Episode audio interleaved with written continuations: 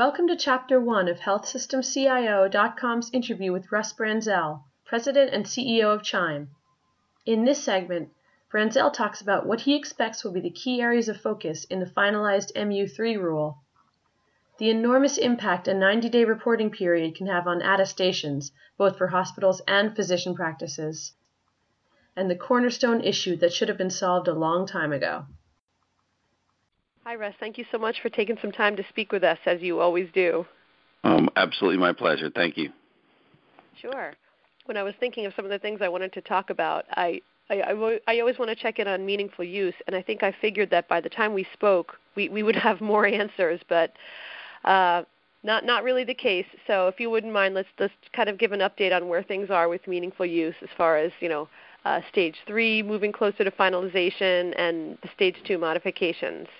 Yeah, absolutely. We'll start with stage two. I think we're all anxiously watching the uh, watching for email, even as maybe even as today, uh, the the possibility of getting the final rule adjustments that we need. We know that that has taken a little bit longer than it should, and we're waiting for that final release of the rule modification that gives us some of the relief that I know the industry has been wanting for, for the most part, as well as the opportunity to set us up possibly for greater success moving into stage three. Speaking of stage three, we continue to look forward for finalization of that rule. Uh, I know there's a lot of uh, different thoughts in the industry relative to stage three, everything from when it should be sequenced to what should be in there. But I think consistently, uh, ONC is pushing forward uh, for good and bad, uh, pushing forward with stage three for what they've intended it for, which is really to push us forward for clinical support and clinical outcomes that they're trying to achieve. And I guess stage three is going to have the continued focus towards uh, you know, patient engagement. I, th- I think that's the case. I think they've got many different priorities for stage three. Obviously, if if this becomes the last true stage, I, I would think we'll continue to see government direction on utilization of technology. But in particular, the the all probability that this will be the last final stage of this program the way it's been built and funded, you know, we will continue to see some effort towards, I think, multiple areas. One, uh, which we're actually pleased with, is uh, the continued emphasis and, and actually strong emphasis on security and understanding the need for security and privacy of now all this electronic information. I don't think a week goes by that we don't hear of some major breach happening somewhere in the industry. Uh, and as you know, we talked about it last year, we launched a new organization the Association for Executives in Health Information Security, AEHIS, uh, which really focuses on the Chief Information Security Officer, which has grown a lot faster than we even thought it would, with well over 400 members now in that new association. Uh, but their real focus is on the security uh, and, and ensuring the secure exchange of that information that's out there. And so I think that's probably one of their primary focuses is now uh, making sure we have a secure environment to do all of the work that we need to get done.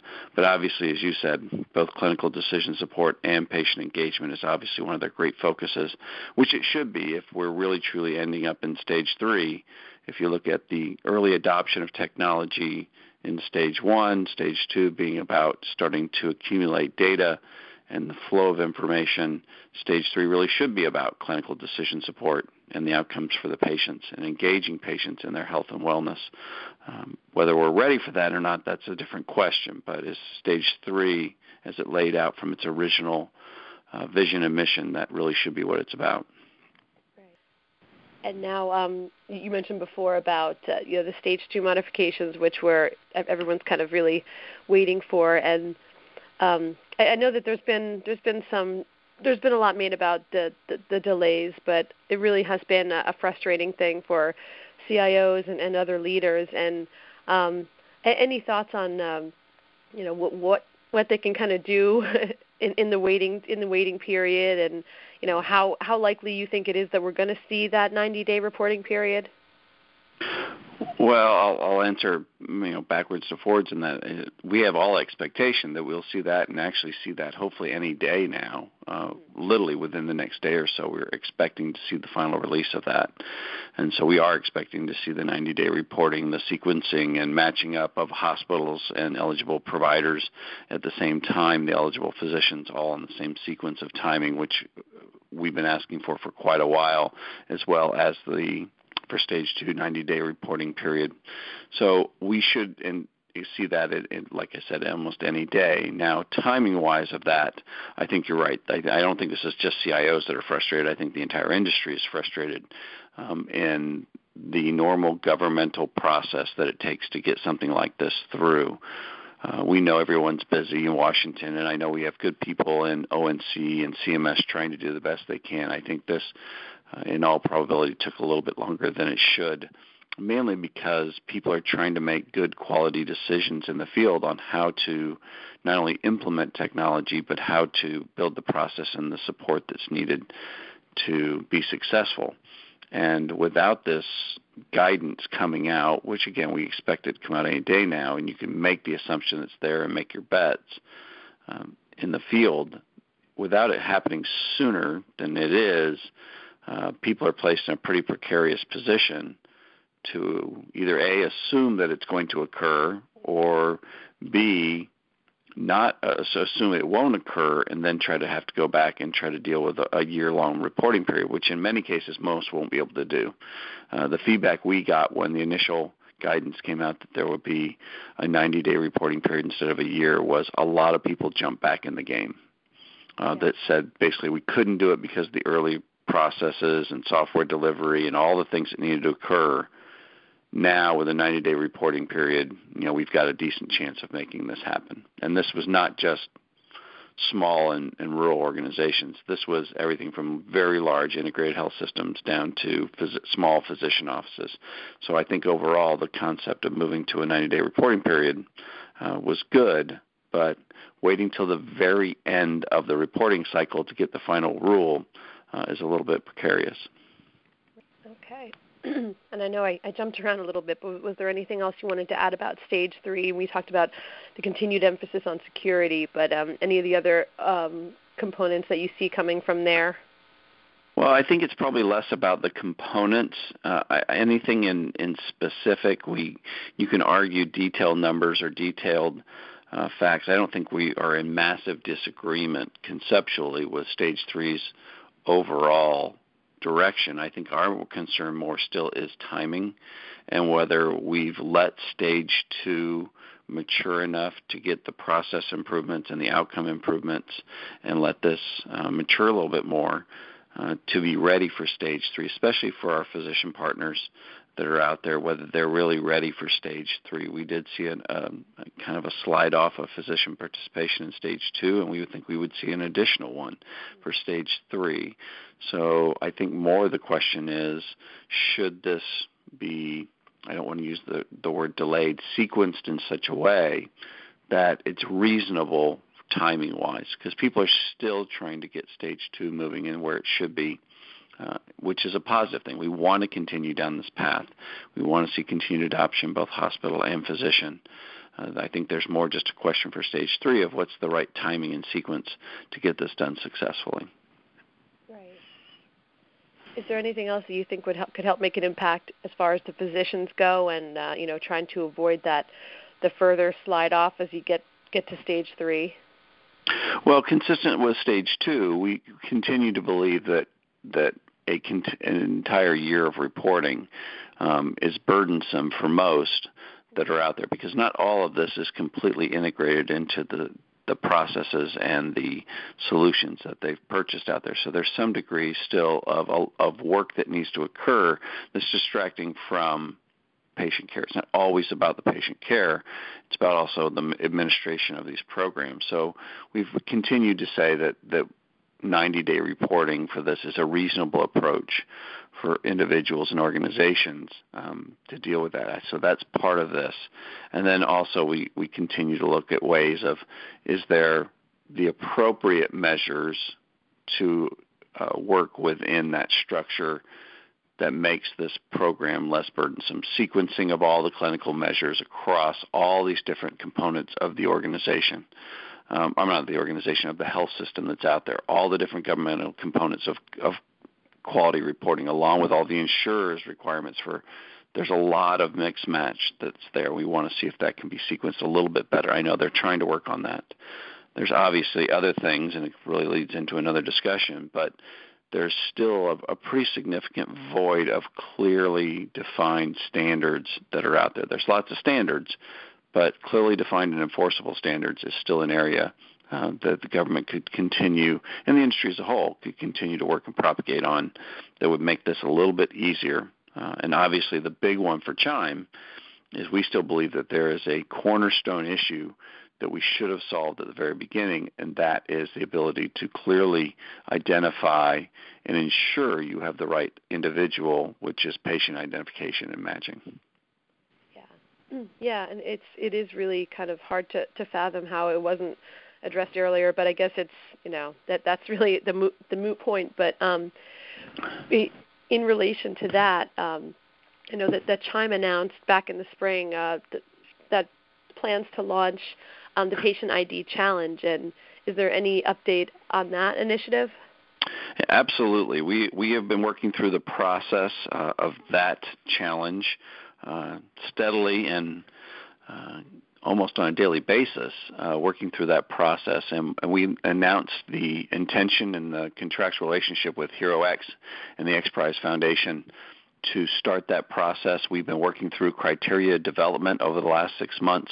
Uh, we have a panel of subject matter experts from the field, both clinical um, and uh, technology based administrative leaders, CIOs mostly, uh, really working on a good set of criteria to uh, prime the challenge. So we are probably within uh, the next 30 to 60 days to actually l- formally launch the challenge. Uh, we're through that criteria development process. Um, it has been vetted out even into the industry. And our goal is to probably, in the, like I said, in the next 30 to 60 days, launch the challenge.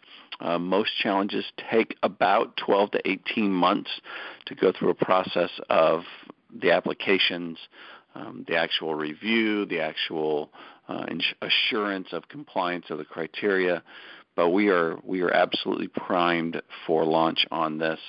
Um, and we're excited about getting some more momentum in the industry. It is interesting when we started this, even just now six, little more than six months ago, uh, how it was kind of a quiet, dead subject in the industry. And now I don't know if a day goes by where you don't see somebody in the industry talking about the need for um, improved patient identification, if not at least at a minimum, improved patient matching, but really patient identification has become something back in the in the mainstream of knowing we need to solve this to be able to uh, successfully do some of the other things we need to get done in the industry.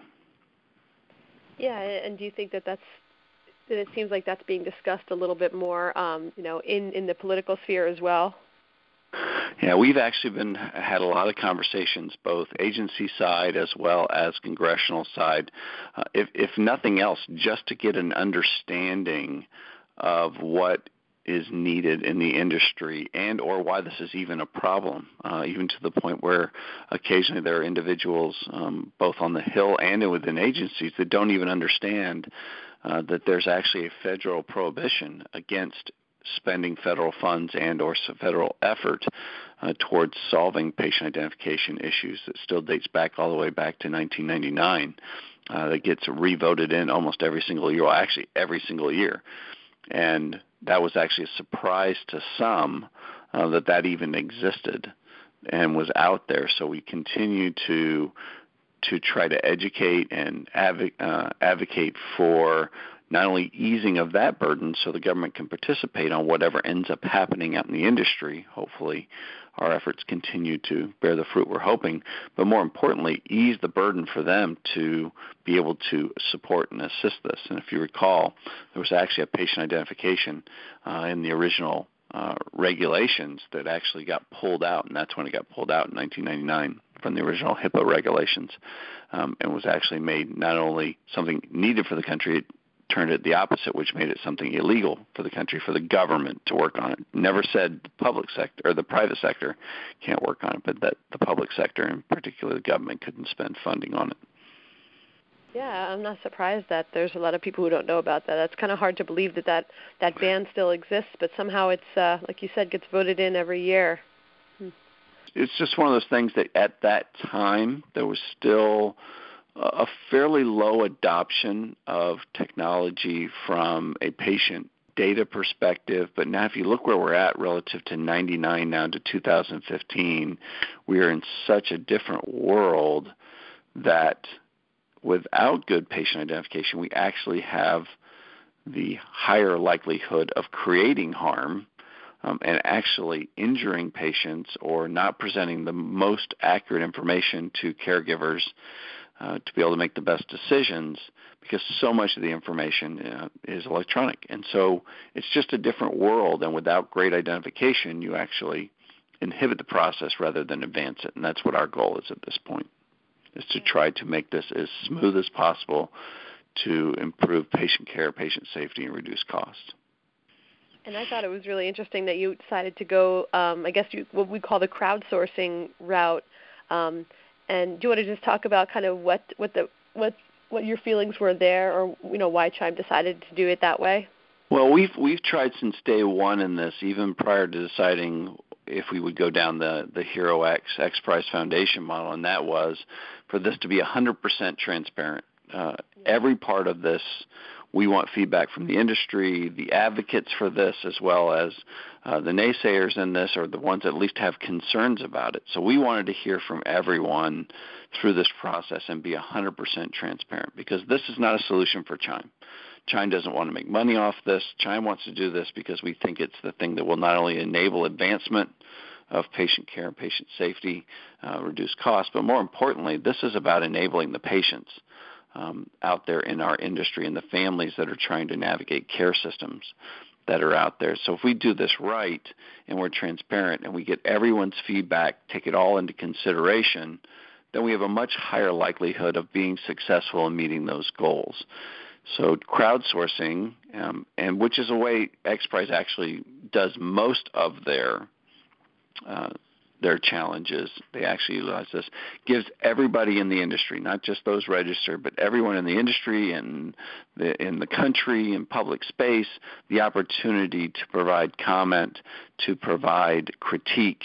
And, and we did get a lot. We got a lot of different feedback, a lot of questions, a lot of uh, you, you haven't thought of this, you have thought of this, but we don't necessarily agree with this. Um, but what we did receive, vast majority was positive feedback from that crowdsourcing that's there. Um, very little criticism to the point of you shouldn't be doing this, uh, even to the point of what what we thought would have been some natural uh, pushback from the privacy community was thank you for including privacy in the criteria. Um, and that's what we believe. If you if you have to do something like this, you have to make sure it has great security and great privacy, which is why we actually encourage people like that to participate in the process. Yeah, and and it also just really generates a lot of discussion. I, I know it did at HIMSS. It was um, that that's a good way to get people talking about it, keep people talking about this topic too. Absolutely. In, in, there's lots of different people working on different things, whether it's technically based, you know, patient matching algorithms, and we want them to keep working on those things. Uh, this isn't going to be uh, the wherewithal of all solutions. It's still going to take other technologies to be all brought together under an umbrella called a patient identification system. But we still need everybody else in the industry continuing to advance their areas of specialty, whether it's biometrics or patient matching algorithms or anything of that nature. Um, we've received very strong support from all those organizations working on those type of things. Um, that this could hopefully be kind of an umbrella solution that brings all those things in. So we have a identification system that works across a health system, not within isolated silos. Thank you for listening to this podcast from healthsystemcio.com. To hear other podcasts, visit our website or subscribe to our account in iTunes at healthsystemcio.com backslash podcast.